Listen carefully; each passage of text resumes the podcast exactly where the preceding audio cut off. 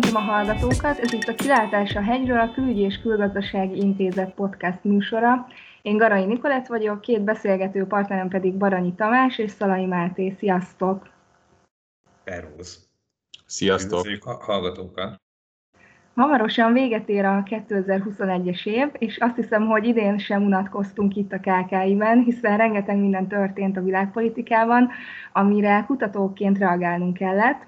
Mai adásban ezekről a 2021-et meghatározó eseményekről, fordulatokról fogunk elmélkedni, és megpróbáljuk visszaidézni Tomival és Mátéval, amik voltak a legfontosabb témák és kérdések, amikkel foglalkoztunk idén. A első kérdésem egyből az lenne hozzátok, hogy a tavaly az évvégi visszatekintő podcastunkat tulajdonképpen a COVID témakörre uralta le, Mit gondoltak, 2021-ben is a koronavírus járványjal kell kezdeni ezt az évértékelő beszélgetést? Én kezdem gyorsan. Sziasztok, örülök, hogy itt lehetek. Én azt gondolom, hogy azzal kell kezdenünk, tehát a koronavírussal kell kezdenünk, de pont azért, hogy elmondjuk, hogy talán nem ezzel kéne kezdenünk, vagy talán nem ez a legfontosabb téma. Szerintem az 2021-ben mindenképpen bebizonyosodott, hogyha a nemzetközi politikát vagy világpolitikát nézzük, akkor a koronavírus válság az nem egy szakaszhatár, tehát nem lehet azt mondani, hogy most ilyen teljesen új dinamikák indultak volna el, Mondjuk ez korábban is egy sejtésünk volt szerintem, tehát hogy ez, ez ebből a szempontból beigazódott. Inkább én ahhoz az értelmezésünkhöz kapcsolódnék vissza, hogy a koronavírus válság csak felgyorsította a meglévő tendenciákat, és amiben maximum szakaszhatár lehet, az inkább az, hogy nyilvánvalóvá tette, hogy ezekkel a dinamikákkal foglalkoznunk kell. Most csak, hogy utaljak egy témára, amivel kapcsolatban gondolom még fogunk beszélgetni, az a globalizációnak a visszafordulása, vagy nem visszafordulása, illetve a nemzetállamok újra való megerősödése. Ebben a témában például nézegettem az adatokat, én azt látom, hogy ezek a globalizációs indexek most bármilyen számot használunk, azért ezeknek a tendenciája már mutat egyfajta deglobalizációs tendenciát, messze a koronavírus válság előtt, tehát gyakorlatilag 2010-es évek eleje óta. Tehát ebből a szempontból azt gondolom, hogy a koronavírus nem volt egy ilyen mindent meghatározó nemzetközi politikai kérdés, ugyanakkor nyilvánvalóan a mindennapi életünket nagyban meghatározta, és, és politikai rendszereket is meghatározott. Tamás, mit gondolsz? Én azt hiszem, hogy, hogy száz százalékig egyetért. Ez minden beszélgetésnek nagyon rossz, amikor emberek száz százalékig egyetértnek, de ezzel most most kénytelen vagyok száz százalékig egyetérteni, de mondjuk gondolom ez azzal is összefügg, hogy együtt is dolgoztunk ezeken a dolgokon, hogy ezeket vizsgáljuk és nézzük. Viszont kiegészíteném egy-két dologgal. Ugye a tavalyi évértékelő podcastünkben még a koronavírusról gyakorlatilag a variánsok nélkül beszéltünk, egy, egy olasz vendéggel, aki, aki Olaszországban élte át, illetve, illetve valakivel Magyarországon, és és ebben az időszakban volt az, hogy a brit variáns alapvetően először bekerült a hírekben, amikor ezt a podcastet felvettük. Talán még említettük is, hogy azért ez egy ilyen game changer lehet. Most azóta ugye volt egy brit variánsunk, meg egy, vagy bocsánat, alfa variánsunk, meg egy delta variánsunk, ami, ami uralta a terepet, és most, most hogy beszélgetünk, hogy egyre inkább az Omikronról beszélünk erről azért ilyen különböző nézőpontok vannak, az is lehet, hogy ez már az enyhébb tünetek miatt mégiscsak inkább a lecsengés, de az is lehet, hogy mivel gyorsabban terjed, ezért a jövő év eleje az megint a lezárásokról fog szólni, és miközben egyetértek azzal, hogy ez összességében a nemzetek közötti erőviszonyokat érdemben nem befolyásolja úgy, nem egy hatalmas szakadás, nem egy hatalmas cezúra, Amellett szerintem nagyon érdekes dolgok történtek ebben, a, ebben az egy évben a vírussal kapcsolatban, ahogy ugye megtanultunk a vírus mellett élni, és ahogy ezt valószínűleg folytatni fogjuk a következő évben, években is. Én nagyon remélem, hogy, hogy egyre kevésbé, de, de azért erre, erre azért van esély. Én egy dologra hívnám föl itt a figyelmet, arra, hogy a társadalmak hogyan kezelik a koronavírus válságot, és például arra, hogy a kötelező oltás mint, mint gondolat, az hogyan szivárgott be a fejlett nyugati demokráciák válságkezelési eszköztárába. Én szerintem tavaly áprilisban én ezt teljesen kizártam, hogy ezt, hogy ezt meg lehet lépni egy fejlett nyugati demokráciában, és azóta érdekes módon nem a legfejlettebbektől indulva, mert azt hiszem, hogy az olaszok kezdték el, ugye ez ilyen, ilyen szakaszokban, hogy, hogy akkor az egészségügyi dolgozók, vagy bizonyos, bizonyos munkakörökben kötelezővé teszik, stb. És most Ausztria és Németország gyakorlatilag visszafordíthatatlanul erre a pályára lépett. Ez szerintem egy olyan dolog, ami ha nem is feltétlenül nemzetközi relevanciájú, de az biztos, hogy, hogy, hogy nagyon nagy hatással van az életünkre, és, és a politikának az egész diskurzusát szerintem befolyásolja. Visszatérve egy kicsit a nemzetközi viszonyokra gyakorolt COVID hatásokról, nagyon sok podcastot, meg elemzést is írtatok közösen a, a Mátéval is ebben a témában, és hát próbáltatok ilyen jóslatokat tenni. Ezek közül a jóslatok közül bejött valami, vagy vannak ilyen nagy félre, félre jósolások?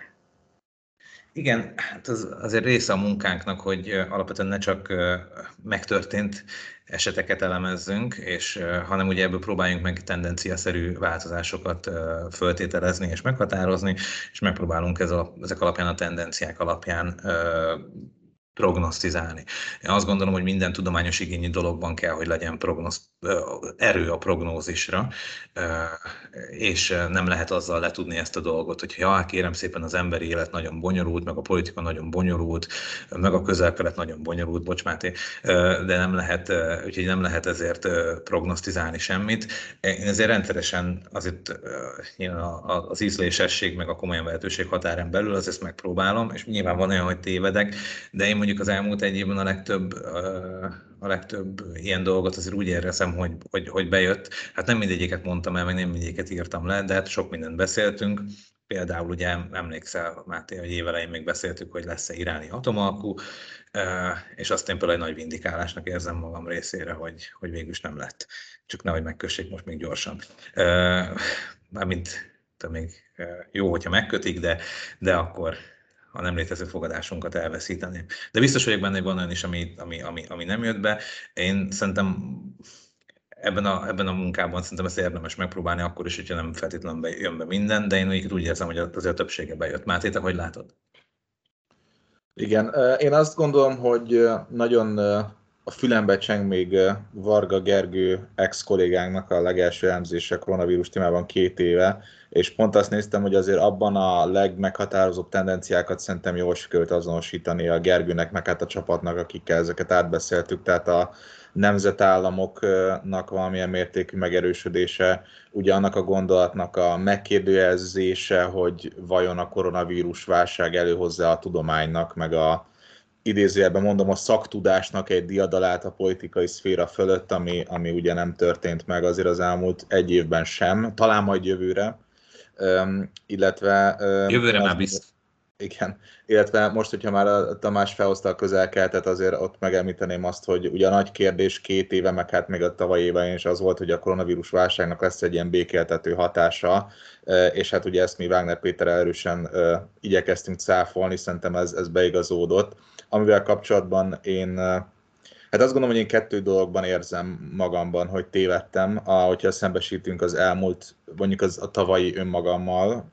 Az egyik az, az volt, hogy amikor az egyes országoknak a stabilitását vetettük össze, akkor én valamiért, vagy hát sok okból, majd erre szerintem nincs időn kitérni, de azt gondoltam, hogy az egyiptomi helyzet az sokkal ingatagabb, mint amilyen azt gondolom, hogy azért, amikor megjósoltuk, hogy mik lesznek a, a, a instabil pontok a térségünkben, akkor mondjuk Libanon, Irak az ugye kézenfekvő, kézenfekvő választás volt. Én Egyiptomra is azt éreztem, hogy ez könnyen destabilizálhat, de ez nem történt meg.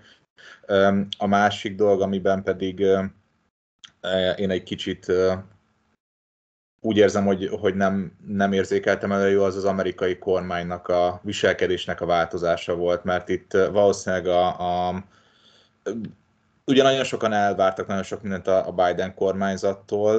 Én nem tartottam magam akkor sem kifejezetten optimistának, de azért azt gondoltam, hogy néhány kérdésben sokkal hamarabb és sokkal kézzelfoghatóbb eredményt fognak elérni. Ugye Tamás említette az iráni atomalkut, én ott azt éreztem, hogy ezt azért, azért jobban meg lehetne csinálni. Ugye erről is írtunk, beszélgettünk azóta sokszor. Azt gondolom, hogy sok, sok zicser kimaradt a Biden adminisztráció részéről, amit meg lehetett volna jobban csinálni, és hát én nem számítottam rá, hogy ez ennyire el fog húzódni, és hát nagyon szép volt látni azt, hogy itt a közbeszéd hogyan változik januárban attól kezdve, hogy na ez az egész Trumpnak a hibája, hogy nincs atomalkú, egészen odáig, hogy hát ez egy nagyon bonyolult kérdés, és valószínűleg évekbe telhet, akárhogy itt valami fogható eredmény összejöjjön. Igen, bocsánat, én emlékszem, hogy erről beszéltünk, és én azt képviseltem, hogy nem lesz nem lesz atomalkú egész évben, szerintem ezt még januárban beszéltük, és azt hiszem, hogy, hogy, hogy amellett, hogy ez egyetem az, nem, nem az orrod alá akarom dörgölni, vagy ilyesmi, mert nem, mert teljesen informált és teljesen jogos volt, az, volt, volt a véleményed. Én azt hiszem, hogy, hogy, hogy egy picivel rosszabb véleménye voltam az amerikai adminisztrációról, már csak azért is, mert egyszerűen túl sok agyat akartak belepumpálni, túlságosan, és ugye az összes think tank, meg, a, meg az Úristen Amerika ö, hagyományos szupremáciája hogy a gondolat világában, és ugye az van, hogy ezek az ilyen nagyon szakértőkre alapozott kormányzati struktúrák iszonyatosan lassan tudnak beindulni, nincs politikai akarat, és nincs politikai felelősségvállalás, hiszen ugye állandóan lehet mutogatni a szakértőkre. Én nem azt állítom egyébként, hogy a szakértők bevonása az nem fontos, csak hogy egy kicsit már kezdet-kezdetén úgy láttam, hogy ebből az egészből azért kis, kispóroljuk azért a, azért a politikai akaratnak a, a, a, a hangsúlyozását. Úgyhogy, úgyhogy szerintem ez... Hát illetve, bocsánat, a kompetencia túlértékelése történt meg itt szerintem. Nagyon jó, hogy egy-két percig beszélek, és aztán te ezt két szóban összefoglalod. Köszönöm szépen. Jó szokásodat 2022-ben, és szeretném látni, hogy aztán lophassam a kifejezéseidet.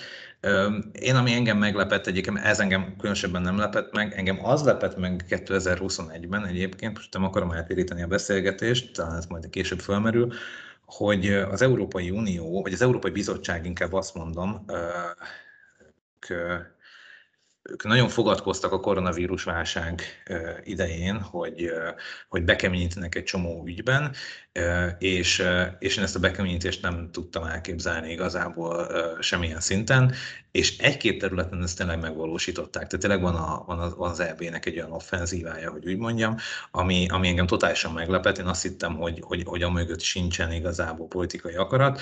Ez, ettől még szerintem széteshet, mert ugye ez szokott lenni alapvetően a, a, a sorsa ezeknek de az, hogy ezt, ezt ilyen, így össze tudják fogni 2021 folyamán, ezt, ezt nem gondoltam volna. Én annyit tennék csak hozzá, aztán neki visszaadom a szót, csak hogy azért azt a, a Douglas Adams-től hadd idézzem azt a gondolatát a Galaxis Utikaus toposoknak című könyvéből, amikor a, egy ilyen Utikausról ír, és azt, azt mondja, hogy az Utikausnak az a felfogása, hogy az Utikalauz az tévedhetetlen, és a valóság gyakran pontatlan, viszont most is ezt érzem, hogy a mi elemzéseink teljesen pontosak voltak, csak a valóság sajnos nem, nem volt valós annyira. Ha már itt behoztátok az Egyesült Államoknak a kérdését, térjünk egy kicsit ki a többi nagyhatalomra is. Szerintetek hogyan változott a nagyhatalmak szerepe 2021-ben? Hol van most mondjuk a tavalyi évhez képest Kína, Oroszország és az Európai Unió, ha egyáltalán ezt az entitást be lehet venni a nagyhatalmak közé? Én szerintem hogy erről is írtunk a fél év elején, vagy bocsánat, az év elején, és ugye ez teljesen világos volt, hogy a, az amerikai-kínai stratégiai versengés azért az valószínűleg mélyülni fog, és hogy itt az lesz az egyik fő kérdés, hogy sikerül-e úgy, úgymond csatasorba állítani szövetségeseket ehhez a, ehhez a vállalkozáshoz bármelyik, bármelyik oldalon. A, kínai féltől én paradox módon azt látom, hogy különösen az év második felében de tulajdonképpen végig egy elég visszahúzódó politikát folytattak. Most ezen sokan meg fognak döbbenni, hogy akkor mit gondolok a farkasharcos diplomatákról, akik twittereznek, de ugye korábban a kínaiak nagy világjárok voltak, állandóan ott voltak mindenütt, most ugye a nulla covid policy miatt Kínában ez lehetetlen, nem mennek Kínába, a kínaiak nem nagyon járkálnak, ők szerintem egy kicsit izolálták magukat ebben a kérdésben, ami mindenféleképpen egy új dolog. Ez nyilván hat arra is, hogy hogyan tudnak szövetségeseket keresni. Ez az egyik, amit, amit látok. A másik, hogy ugye Oroszországnak, és ezt is meg, ezt erről is írtunk egyébként tavaly év végén, hogy Oroszországnak van itt több párosítatlan elektronja, tehát Oroszország most egy olyan helyzetben van, hogy, hogy tulajdonképpen két felé is nyitott, hogy úgy mondjam, és ezt az oroszok hosszán ki fogják használni. Én úgy érzem, hogy most kezdik el kihasználni. Tehát én az oroszok, Oroszország helyzetének a változását látom talán a legérzékletesebbnek. Ők nagyon sokáig tényleg úgy tűnt, hogy egyre inkább koordinálják a lépéseiket Kínával, de közben bizonyos szempontból, hát nem is, nem is tárgyalóasztalhoz kényszerítették az Egyesült Államokat, de mindenféleképpen egy más pozícióból tárgyalnak vele, mint korábban. Ez, ez szerintem szintén egy hatalmas változás. És a harmadik, hogy az Egyesült Államok ugye egy hatalmas szövetségépítésben van, hogy az Európai Unió egészét fel tudja, vagy meg tudja győzni arról, hogy, hogy, hogy Kínával szemben lépjen föl, vagy a világ összes demokráciát. Ugye az amerikai adminisztráció most nagyon nehezen választja szét a nagyhatalmi versengés követelményeit a demokrácia agendától, ami szerintem egy nagy hiba, és ez többen is, mi, a mi az elemzéseinkben ez szerepelt, és Viszont az a nagyon érdekes dolog, hogy ugye most idén ősszel ugye, létrehozták ezt az AUKUS megállapodást, ami szerintem én azt gondolom, hogy stratégiailag, védelmileg ez nem nagyon változtat sokat a helyzeten, ugyanakkor az világosá teszi, hogy az USA akkor tud ugye az USA felismerte, hogy akkor tud szövetségeseket mozgósítani a Kína, Kínával szembeni versengésben, hogyha így visszavesz az ambícióiból. Területileg is, tehát tehát nem az ASEAN célozza, nem az összes helyi országot, és nem az összes demokráciát, hanem az angol száz világot, ahol ugye az államok közötti bizalom az, az eleve viszonylag magasfokú, ahol ugye a hírszerzési titkokat megosztják. Tehát egy kicsit szerintem az is kiderül ebből, ebből a szövetségépítésből, hogy az USA azért föltétlen, föltétlen nélkül nem tud túl sok országra számítani ebben a, ebben a kérdésben. Én néhány pontra reflektálnék, talán egyetértve Tamással, amiket mondott, csak hozzátéve ezekhez sajnos.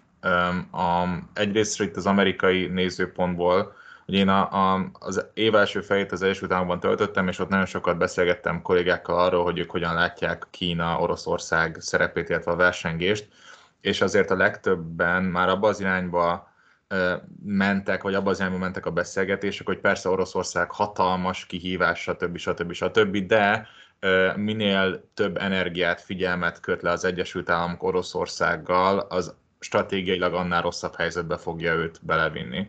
Az igazi kihívója nyilván az Egyesült Államoknak Kína, és azt gondolom, hogy az, hogy az elmúlt öt évben ennyi elképesztően sok energia és figyelme ment Oroszországra és az orosz külpolitikára, az, az problémás lesz az Egyesült Államok számára. Nyilván európai szempontból kicsit más a helyzet, mert nyilván mi máshogy látjuk Ukrajnát, nyilván a balti országok joggal mondhatják azt, hogy számukra ez egy sokkal nagyobb kihívás, de azt gondolom, hogy, hogy stratégiai szempontból itt az Egyesült Államoknak nem szabad ezzel a kérdéssel ennyit foglalkozni, mint amennyit foglalkozik ma. Ugye azért nyilván már elindult ez a folyamat, amivel Kína szerepe növekszik az amerikai külpolitikában, de én azt gondolom, hogy még nem jutottunk el oda, hogy, hogy, hogy ezek a zavaró tényezők kicsit, kicsit hogy mondjam, a saját helyi értékükön kezeljék őket, de azt gondolom, hogy ezt Kína és Oroszország is, és, és más szereplők is könnyen ki tudják játszani.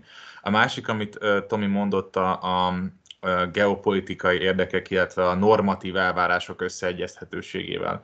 Én az, vagy hát össze nem egyeztethetőségével, vagy, vagy viszonyával. Én azt gondolom, hogy azért, azért egy-két ponton láthatóan én nem azt mondanám, hogy összekeveredik a két szempont, de egy-két ponton látható az, hogy azért a geopolitikai szempontok nyilván fontosabbak, mint a demokráciához fűződő agályok.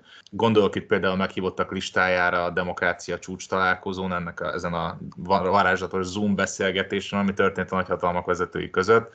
Ugye, hogyha megnézzük Lengyelország meghívását, Irak meghívását, India meghívását, mind látható, hogy ezek olyan országok, amelyeknek azok a kutatóintézetek mutatták ki azt, hogy a demokratikus rendszerük nem abba az irányba halad, amivel az Egyesült Államok szeretné, amelyekre a Biden adminisztráció támaszkodik. Tehát itt azt gondolom, hogy ha normatív szempontból nézzük, itt egyértelmű a, a, az ellenmondás. De ez, mivel mégis meghívásra költék ezek az államok, látszik, hogy a geopolitikai szempontok valamilyen mértékben erősödnek, vagy hát triumfálják a normatív elvárásokat, viszont egyes kérdésekben mégis láthatóan a Biden adminisztráció csapatának ezek a, a, a geopolitikai megfontolások mégsem lesznek fontosabbak, vagy valamilyen módon mégis elkeverednek. Én itt nem Magyarországot vetném elsősorban fel, hanem Törökország esetét, amelynek a normatív ellökése magától az Egyesült Államoknak szerintem az egy rossz, rossz stratégia Törökországgal és Kínával kapcsolatban is. Itt igazából még az is nekem nagyon fura volt, hogy amikor olvasgattam elemzéseket, hogy amerikai kutatók hogy értékelik azt, hogy egyes országokat nem hívtak meg erre a csúcs találkozóra, akkor arról beszéltek, hogy, hogy vagy úgy elemeztek, hogy, hogy a Biden adminisztráció nem akarta a regnáló vezetőknek jó, növelni az esélyeit, hogy hatalma maradjanak, hiszen hogyha meghívják őket erre a meetingre, akkor az hatalmas belpolitikai tőkét jelenthetne Erdoánnak, vagy, vagy Orbánnak, ami szerintem eléggé elrugaszkodott gondolat. Igen, abszolút elrugaszkodott gondolat szerintem is. Én nagyon érdekes, mert Tavaly, tavaly év volt egy ilyen közösségi erőfeszítésünk, hogy mi várható 2021-re, és akkor ott is beszéltünk erről a demokrácia agendáról, és én emlékszem, hogy, hogy hát többen azt vetettük föl, hogy azért ennek lehet valami jelentősége, hogy az amerikaiak már, már akkor ugye demokrácia a csúcs találkozóban gondolkoztak, vagy ilyesmi. Megint nem akarom magamat vindikálni, de én már akkor is tulajdonképpen azt sejtettem, hogy azért ez egy ilyen nesze semmi fog, meg jó lesz. Persze lehet azt mondani, hogyha nem online kellett volna megtartani, akkor lehet, hogy azért ez máshogy alakul. Mindenesetre szerintem ennek az egész dolognak a, a kimenetele, ez azért az, amire az angol azt mondja, hogy underwhelming.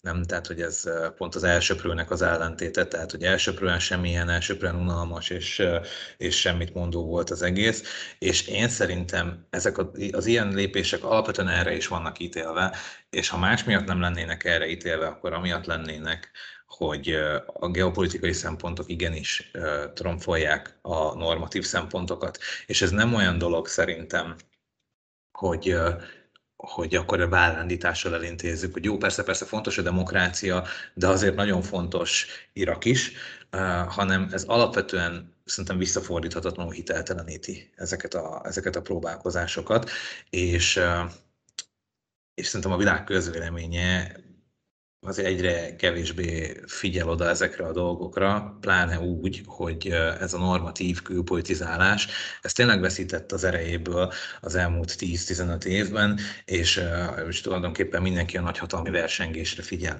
Viszont én behoznék még egy fontos szempontot, ha már itt az oroszokról beszéltünk, és mondtad, hogy te ebben a, ebben a defenzív realista mikro, mikroklímában, ahol te most eltöltöttél egy fél évet. Itt azért már többen felvetették azt, hogy Oroszország létező kihívás, és nagyon fontos, és az Ukrajna mellett elkötelezés nagyon fontos. Na de, és hogy, hogy azért tényleg azt látjuk az elmúlt hetekben is, hogy az amerikai politika azért változóban van ebben a tekintetben. Én viszont akkor most gyorsan még egy utolsó nagy kritikai szempontot fölhoznék a Biden adminisztrációval szemben. Szerintem nagyon érdekes elképzeléseik vannak egy csomó esetben, és nagyon kreatívak is tudnak lenni, és hajlandóak áldozatokat bevállalni. Tehát tényleg kivonultak Afganisztánból, amit, amit egyébként kellett hozzá egy bizonyos bátorság, mondjuk ezt lehetett volna ezt ügyesebben, de hogy kellett hozzá bátorság, hogy ezt meglépjék. Ugyanúgy a orosz politikának a megváltoztatásához is kell egy bizonyos fokú bátorság, ezt teljesen elismerem, viszont kicsit úgy látom a Biden adminisztrációt, mint, mint aki azt képzeli, hogy egyedül van a pályán aki azt képzeli, hogy, hogy, hogy nincs a tárgyalóasztal mellett a másik végén senki, nekik kell eldönteni, hogy mit akarnak, és aztán onnantól kezdve az lesz. És erre jöttek rá Iránnal kapcsolatban is, hogy az irániak ott ülnek az asztal túlsó végén, és ők tudják, hogy miben vannak az amerikaiak. Kicsit, kicsit ezt érzem ennél, a, ennél az orosz ügynél is, hogy miközben azért az oroszok is meg fel kellene kérni az árát, aközben van egy olyan szavazótábora a demokrata pártnak, az Egyesült Államokban, amelyik már a koncesziókat se fogja nagyon, nagyon nagy örömmel nézni. Ennek az is a része, hogy a demokrata szavazótábor ugye Donald Trump elnökségének delegitimálásnak egy ilyen központi eleme volt ugye az orosz szál, és, és ezért a demokratákra szavazó amerikai állampolgárok erre végtelenül érzékenyek. És, és nem fordulnak olyan gyorsan, ahogy egy potenciálisan rá politikát vívő amerikai külügyminisztérium gondolkodik. Tehát ez megint csak szerintem így nem volt felépítve, és ez belpolitikai problémákat fog jelenteni, és ne felejtsük el, hogy egyrészt a mostani, a, az eddig történt idők időközi választásokon, legutóbb ugye a virginiai kormányfőválasztáson is sem voltak túl jó eredmények, és hát valószínűleg a félidei valószínűleg a félidei kongresszusi választásokon is azért ez nagyon nehéz helyzetet fog okozni. Hadd hozzak be itt egy cikket, amit találtam, ahogy készültem a beszélgetésre. Ez a Guardiannek egy előre tekintése volt 2021 elején, a 2021-es évre, és ott az Egyesült Államok helyzetével kapcsolatban ugye a cikk akkor született, amikor Biden még, Biden még nem iktatták be, de már megnyerte a választást abban a gyönyörű három hónapban, vagy kettő hónapban, és ott a Guardian cikkírója azt úgy jellemezte az amerikai külpolitikát való elvárásait, hogy talán az Egyesült Államok visszatér a realitásokhoz, ami alatt kettőt értett, egyrésztről a, a szakértelem, meg a, a szakmai alapú döntéshozatal fontosságát, a másikban pedig a, az amerikai vezető szerepnek a visszaállását, és ez az amerikai vezető szerepe alatt egy ilyen normatív morális tartást értett. Ugye itt visszakötnék Tomnak erre a gondolatára, hogy ez diszkreditálódik ez a demokrácia napirend, hogyha látható, hogy a geopolitikai megfontolások triumfálják a demokrácia diskurzust. Hát én azt érzem, igen, hogy, hogy itt ez a, az amerikai vezető szerep eléggé átgondolásra átgondolásra szorul, mert azért az amerikaiak, vagy az amerikai kutatók egy jelentős része is úgy érzékeli, hogy, hogy a Trump adminisztráció, meg a Trump adminisztrációnak az utolsó napjai voltak azok, amik beütöttek az amerikai vezető szerepnek, miközben azért rengeteg ilyen cinikus gondolatot már szerintem az európai kutatók vagy a nemzetközi szféra kutatói azért már nagyon régen látták, hogy, hogy azért az amerikai vezető szerep az nem olyan szép, mint ami ennek tűnik, és hogy, hogy nehéz visszamenni valami olyan helyzetbe, ami igazából nem is létezett valószínűleg csak egy ilyen percepcionális szinten, Persze lehet hivatkozni a Pew felméréseire, akik, a, a, akik megkérdezik a világ lakosságának ugye egy nagyon kicsi töredékét, hogy ők mit gondolnak az Egyesült Államokról, és akkor persze lehet látni azt, hogy Trump előtt ez magasabb volt,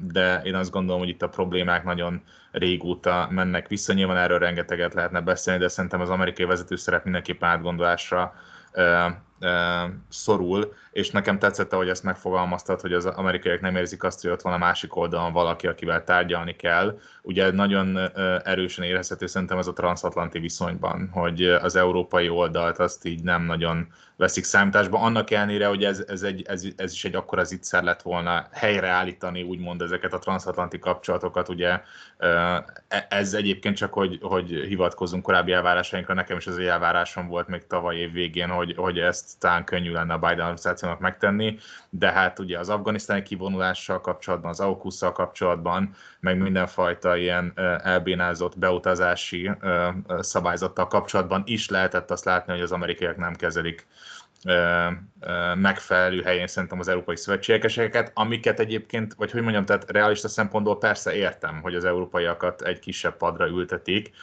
ami érthető valamilyen szempontból, de akkor viszont ne beszéljünk arról, hogy transatlanti kapcsolatok, meg ne beszélgessünk arról, hogy vezető szerep.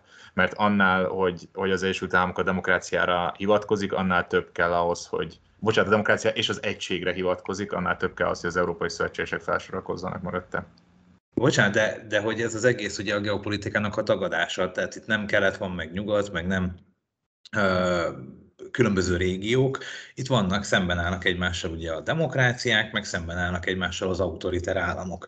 Tehát én azt gondolom, hogy ebbe a diskurzusba konkrétan nem fér bele az, hogy a geopolitikai méricskérés. Ez most szerintem egy olyan dolog, amit vagy az egyiket gondoljuk komolyan, vagy a másikat.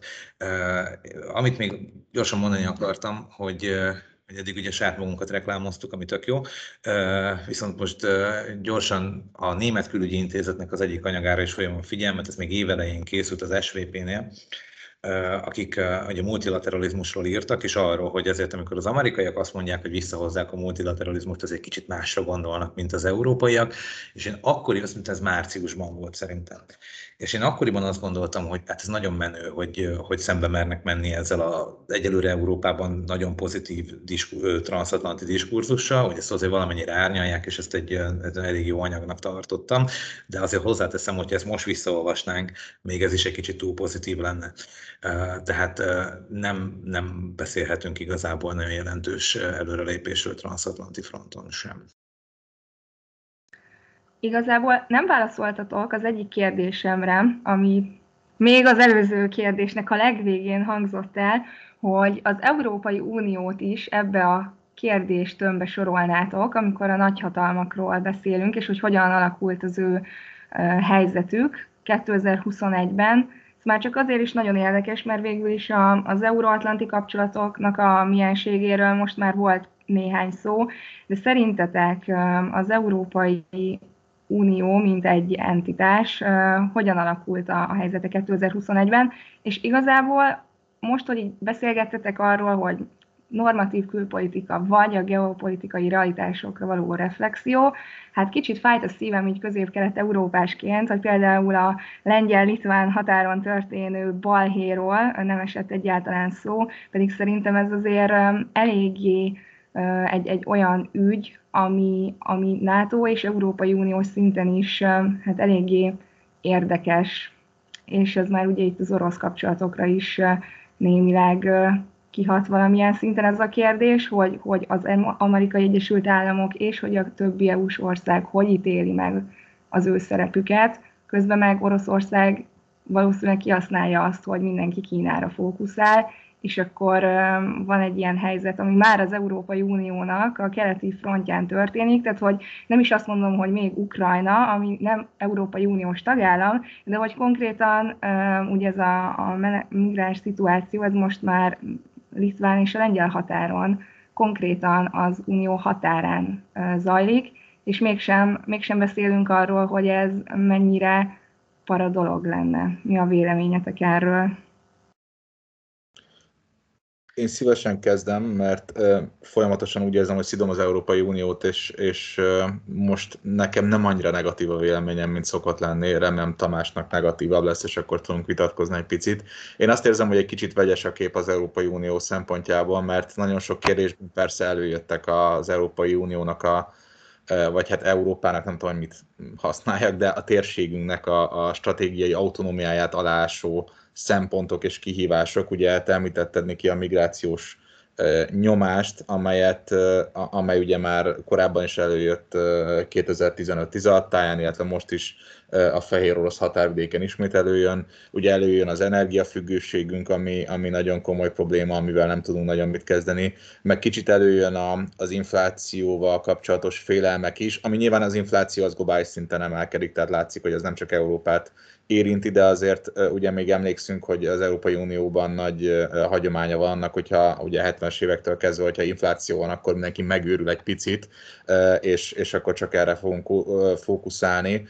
Ugye szemben mondjuk összevetetjük a török vezetéssel, akik ugye Erdogan elnöke, aki pedig kirúgja a, a jegybank elnökeit, hogyha nem hajlandóak csökkenteni az alapkamatot, hogyha elszabadul az infláció. Nem azt mondom, hogy ez a jó stratégia, félre ne értsetek, csak azt gondolom, hogy ugye ezek a kérdések előjöttek az Európai Unió részéről, és azt gondolom, hogy ezeket nem kezelte olyan rosszul egyes esetekben, mint, mint, mint kezelhette volna. Egyrésztről én azt gondolom, hogy a fehér orosz esetben Mondjuk Fehér Oroszország egy picit szerintem sutában próbáltak játszani ezt a kártyát, mint Törökország játszotta ki 2015-16-ban, aminek nyilván meg volt, nyilván Törökországnak meg volt az előnye, hogy ők csinálták ezt így először ennyire látványosan, és ezért még az Európai Unió nyilván nem tudott mit kezdeni, meg hát mások voltak a mértékek, de szerintem az, hogy nem sikerült megzsaroltatni minket, azt szerintem egy jó lépés volt, és persze abban Niki, te már szerintem egy másik dimenziót is be tudná hozni ebbe a kérdésbe, hogy ez most a lengyel szempontból, vagy, vagy közép-európai szempontból az európai térségen belül milyen konfliktusokat szült, de az Európára ugye általánosságban véve én, én így elemzőként, ha nem is azt mondom, hogy büszke vagyok, de szerintem az egy jó lépés volt, hogy ezt nem hagytuk, hogy, hogy, hogy teljesen megzsaroljanak minket. Ugye a másik kérdés, amiben Szerintem nem volt rossz az Európai Unió az az inflációval kapcsolatos dolog nyilván ö, ö, nagy problémát jelent és fog jelenteni is a következő időszakban, de nem azt érzem, hogy most akkor ez mindent triumfált. Az Európai Unió részéről még a kezdeményezések is voltak, ugye a, a Global Gateway-t említeném meg, ami nem tudom mennyire lesz sikeres, de legalább valami fogható, ami, ami működik, vagy működhet szerintem koncepcionális szinten. Másrésztről itt Tamás lehet, hogy meg fog haragudni rám, de a zöld átmenetnek a, a, a napirendre emelése szerintem még pozitív irányba is lökheti az Európai Uniónak a szerepét, de persze itt majd nagyon sok fog múlni az, hogy a következő évben a végrehajtás az hogyan fog történni. Hát igen, félig meddig egyet tudok érteni néhány dolog, amit mondtál. Hát azt gondolom, hogy, hogy miközben egyébként ez összességében nem volt, nem volt rossz a reakció, amit erre a tényleg kiélezett helyzetre adott az Európai Unió itt a lengyel-litván fehér-orosz határon, vagy belarusz határon. Ugyanakkor szerintem ez az egész megint csak nagyon jól aláhúzta azt, hogy milyen hatalmas belső feszültségek is sújtják az Európai Uniót. Miközben ugye azt mondjuk, vagy sok ország azt mondja, hogy hát a, a migráció az alapvetően jó, hiszen munkaerőhiány van nálunk, és miközben van egy, van egy normatív szempont, hogy, hogy, hogy ebben a kérdésben nagyon nagyfokú tapintattal kell eljárni, aközben, hogyha mi, hogy azért valamennyire mégiscsak működik a zsarolás. Tehát, hogy, és nem csak Litvániában, Lengyelországban, Magyarországon látszik az, hogy, hogy, hogy ez, ez, ez érzelmeket vált ki, hanem, hanem bárhol igazából. Az olasz-francia határon, a francia-brit határon, Spanyolországban. Ugye Marokkó szintén alkalmazta a migrációval való zsarolásnak a taktikáját. Én szerintem azért ez nagyon világosan aláhúzza, hogy az Európai Unió bármit is beszél a migrációnak a normatív megítélésétől iszonyatosan törékeny ebben a kérdésben. És hogyha hangosan beszélünk minél többet arról, hogy, hogy ebben milyen normatív szempontok vannak, az nem fog változtatni azon a tényen, hogy igen, ez egy gyenge pont, ahol egyébként zsarolhatóak vagyunk. Azok az országok, amik, amik ezt fel akarják használni, ez nem hülyék pontosan tudják, hogy mit lehet felhasználni és mit nem, és igazából, amit te is megfogalmaztad, szerintem az, az, az, az voltak éppen egy kis mázli is, hogy, hogy Belarus azt azért kevésbé ügyesen játszotta ki ezt a kártyát, mint ahogy ki lehetett volna. Still hozzáteszem egyébként, hogy, hogy ahogy egyébként ez kezelve volt, az, az, az igazából nem is volt rossz. Tehát ezt, ezt, ezt, ezt kétségkívül el kell ismerni. Kicsit már más a véleményem erről a Global Gateway-ről. Én azt gondolom, hogy, hogy ez egy kicsit az a félreértése volt szerintem ennek az egész szituációnak. Tehát végülis azt mondják, hogy a kínai nagytőke ne jöjjön ide, és ne építsen különböző vasutakat, mert egyszerűen nem felel meg azoknak a sztenderdeknek, hogy hanem csináljuk a mi sztenderdjeink alapján, ami sokkal inkább figyelme veszi a környezetvédelmi, munkajogi, stb. szempontokat.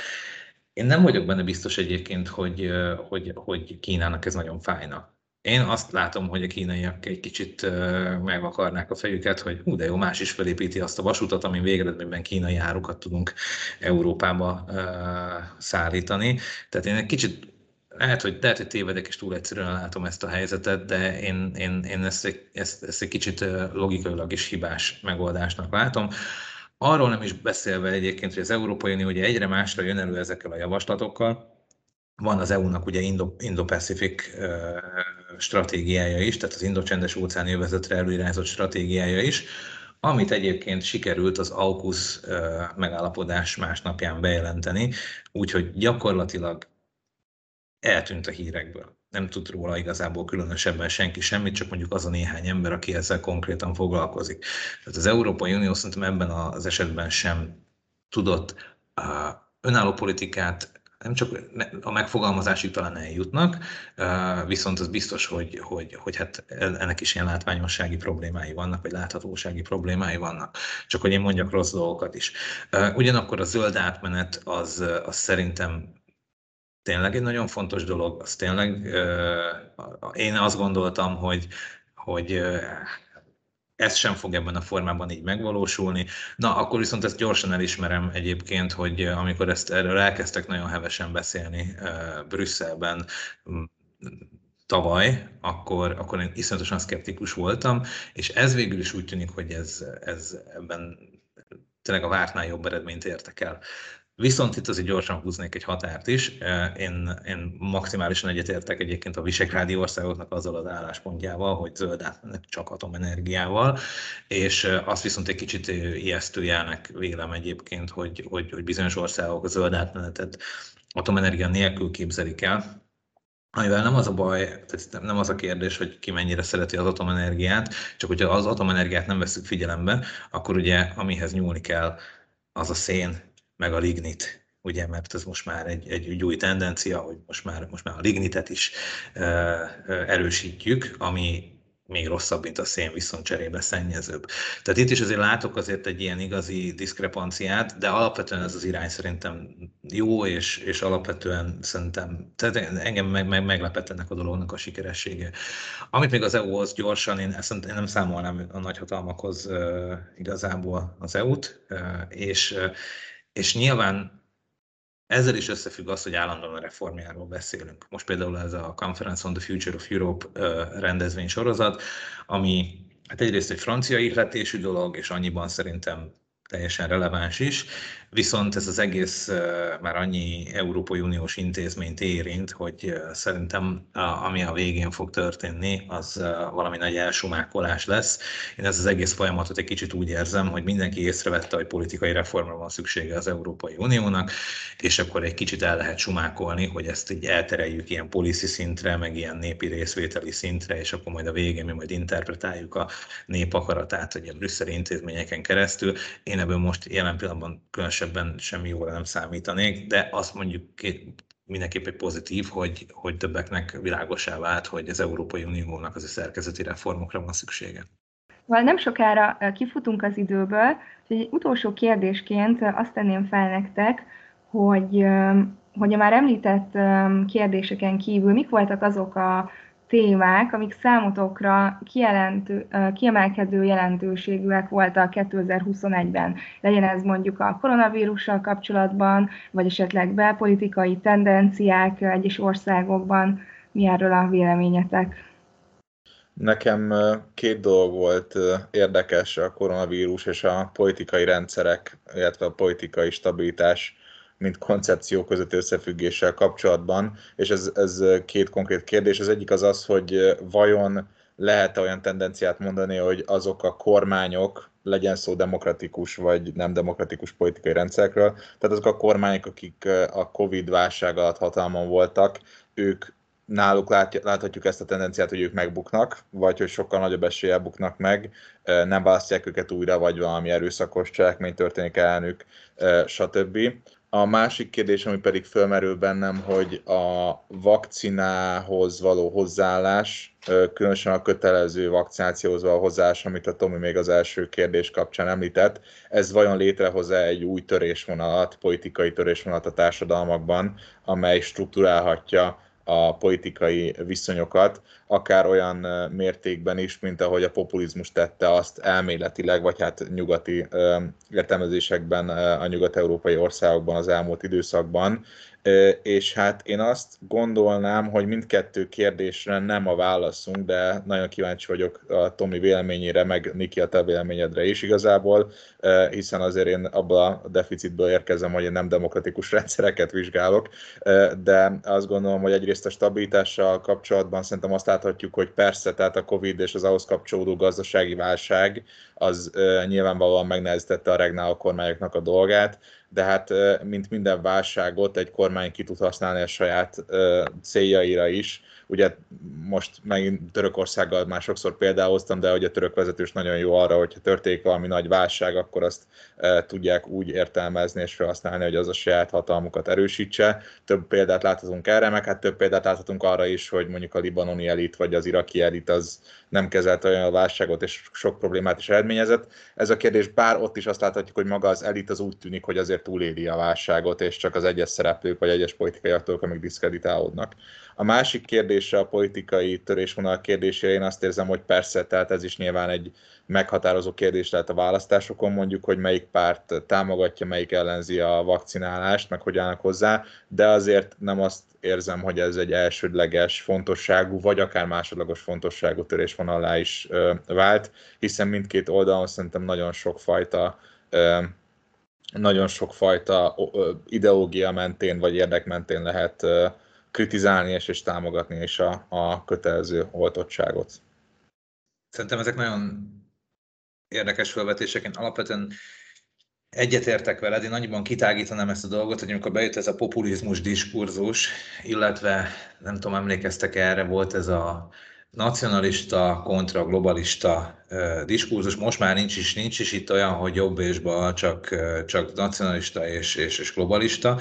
Én már akkor azt csináltam, ez 2017-ben volt nagyon gyakori, és akkor megnéztem, hogy a francia elnökválasztás második fordulójában ki hogy szavazott át, és teljesen egyértelmű volt, hogy a Mélenchon, aki ugye elvileg nem, nem nacionalista nemzeti, de balos, és éppen ezért átszavazhattak volna szintén nacionalista Marine Le Penre egy az egybe leszavaztak, a liberál, az alapvetően liberálisként és globalistaként azonosított Emmanuel Macronra, és én azt a következtetést vontam le, hogy hát ez a franciáknál nem működik, akkor nyilvánvalóan a többi országban még kevésbé. Én ezt nagyon élesen ellenzem ezt a felosztást azóta is, és ugyanúgy nem hiszem, hogy a hagyományos jobb és baloldali felosztást bármi fölülírhatná.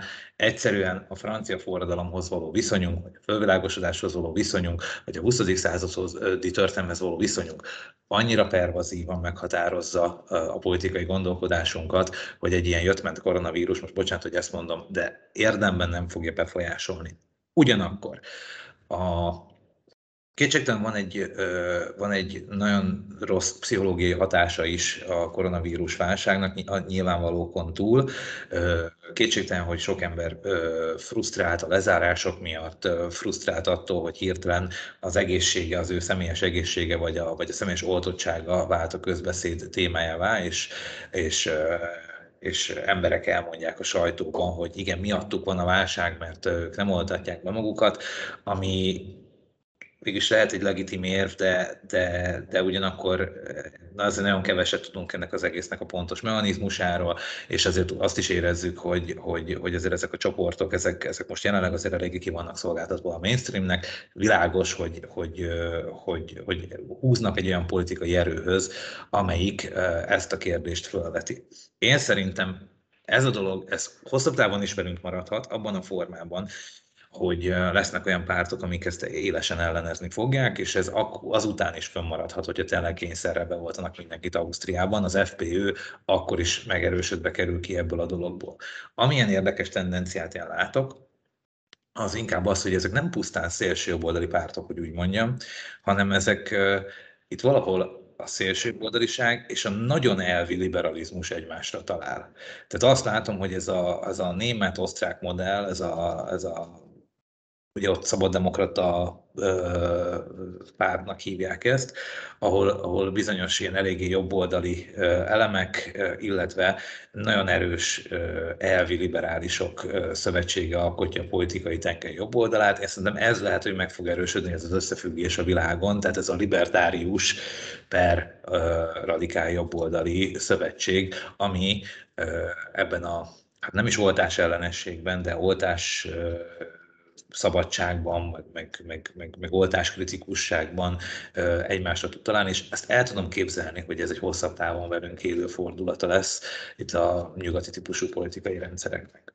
Egy gyors intermezzo, egyébként ez Lengyelországban is így van, Tamás, amit most így elmondtál, hogy ott is a szélső jobboldali elemek és a libertariánusok már a Covid előtt öm, egymásra találtak a konfederáció névre hallgató ilyen választási blokk keretein belül, akik már az előző választáson így közösen is indultak, úgyhogy ezt maximálisan egyetértek ezzel a jóslatoddal, és érdekes lesz ezt megfigyelni, hogy, hogy ez tényleg tartós tud-e maradni. Nagyon köszönöm ezt. Férfiasan bevallom, hogy ezt nem tudtam, de nagyon örülök, hogy megerősíted. És de ugyanakkor akkor gyorsan akkor én rá is kérdeznék nálad itt a közép-európai kontextusra, hogy a közép-európai kontextusban se érzed azt, hogy, hogy, hogy a, a, a széleket leszámítva különösen nagy hatása lenne a Covid-nak, vagy mit gondolsz? Szerintem érdekes a helyzet, mert ugye Csehországban most választási év volt, ugye Andrej Babiséknak a koalíciója nem tudta megszerezni a, a hatalmat ismételten, és ugye itt nagyon érdekes a kérdés, hogy akkor ez végül a koronavírusnak tudható be, vagy esetleg a, a Pandora Papersnek, ugye erről is sokat beszéltek, hogy vajon ez volt az oka annak, hogy nem, Babis nem tudott újra győzni. Én azt gondolom, hogy igazából ez azon múlott, hogy, hogy az ellenzéki erők mennyire tudtak reagálni arra, hogy például a koronavírus alatt hatalmon lévő kormány mit rontott el, és mit nem rontott el, és az ellenzék az ideológiai blokkokba tudott szerveződni, és így meg tudták végül is bevist verni. Ami szerintem egy, egy érdekes tendencia. Ugyanez Lengyelországban szerintem nagyjából elképzelhetetlen. Magyarországon is lesz választás, az, hogy mi lesz, az is érdekes kérdés. Szlovákiában pedig, hát én amondó vagyok, hogy ott, ott azért eléggé megmozdultak a, a szálak, ugye ott miniszterelnök váltás is volt, a Sputniknak a kérdése, az ott felborzolta a kedélyeket, ami miatt ugye bekövetkezett az, hogy, hogy, hogy most új miniszterelnök van, de azt gondolom, hogy alapvetően az a tendencia az érvényben van, hogy közép-kelet-európában azért a jobb-közép pártoknak a stagnálása, vagy kicsit megerősödése az az, az elmúlt években az, az, az így történt, és hogy a baloldali pártoknak pedig a gyengülését láthatjuk.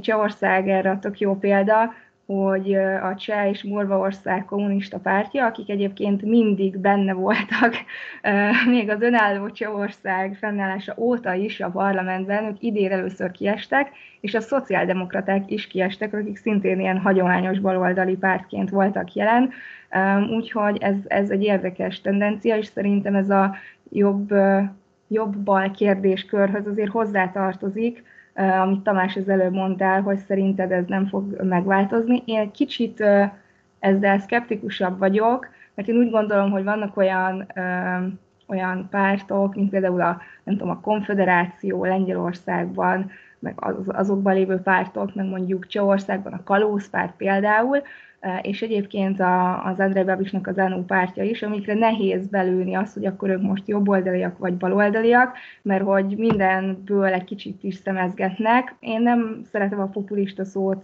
használni, de hogy van, tehát hogy nehéz, nehéz őket már elhelyezni egy ilyen tradicionális skálán. Igen, ami amikor ezt mondtad, vagy elkezdted mondani, mert már gondoltam, hogy mire gondolsz, és, és, és ezzel most egyrészt elgondolkodom, másrésztről meg podcasteljünk erről január végén. De csak egy felvetés. És mivel, hogy ez a 2021-es évünk legutolsó podcastje, így a karácsonyi beigli mellé és a szilveszteri buli elé közbe helyezve, Beszéljünk egy kicsit könnyedebb témákról is. Számotokra világpolitika milyen csodálatos popkulturális elemeket termelt ki ebben az évben? Lenne esetleg egy, egy olyan mém, mondjuk, vagy egy valamilyen vicces dolog, ami megtalálta az útját a popkultúrában, és esetleg egy zene, film, vagy bármilyen jellegű referenciában megjelent? Szigorúan maradva a nemzetközi politikánál, én, én, én két dolgot emelnék ki. Az egyik, hogy amiről szerintem nem beszéltünk, és egy, egy, egy fontos dolog, és ezt itt most szőrmentén megemlítem, a nagy tech cégek egyrészt szabályozása, másrészt meg a nagy tech cégek polgárokat való szabályozása, mert szerintem kevés dolog ment akkor át, például az Egyesült Államokban, ugye ez a Let's Go Brandon kifejezés, ami ugye egy, egy lényegében nagyon heves kritika Joe Bidennel szemben, és, és, és, és a, a hangzók hasonlóságára alapulva ez gyakorlatilag egy nagyon fölkapott dolog lett egy olyan média világban, ahol, ahol, ahol egyrészt alapvetően nem túl szép dolog az elnököt személyében támadni, másrésztről meg Joe Biden esetében, illetve talán itt a, itt a, itt a platformok speciális szabályozásai miatt még kevésbé lehet ezért nagyon elterjedt ez a Let's Go brandonezés. Én azt gondolom, hogy, hogy hogyha tényleg ilyen szabályozások lesznek a közösségi platformokon, akkor egyre többet fogjuk ezt látni, hogy, hogy, hogy úgy szidunk embereket, hogy, hogy egy másik mondatot mondunk, de a hangzók azok ugyanazok. Szerintem ezt simán lehet, hogy ez, ez a későbbiekben megmarad.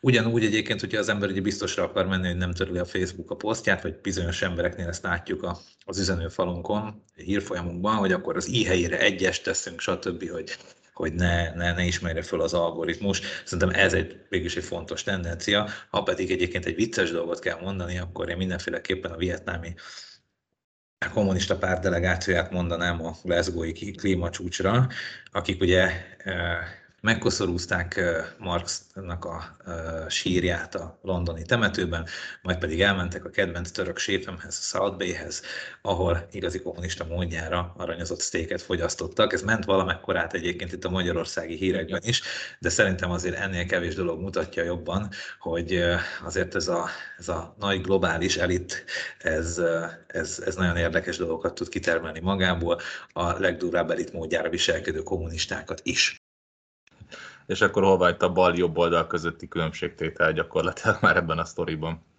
Na jó, erre az egészre tényleg visszatérünk januárban, jó? ja.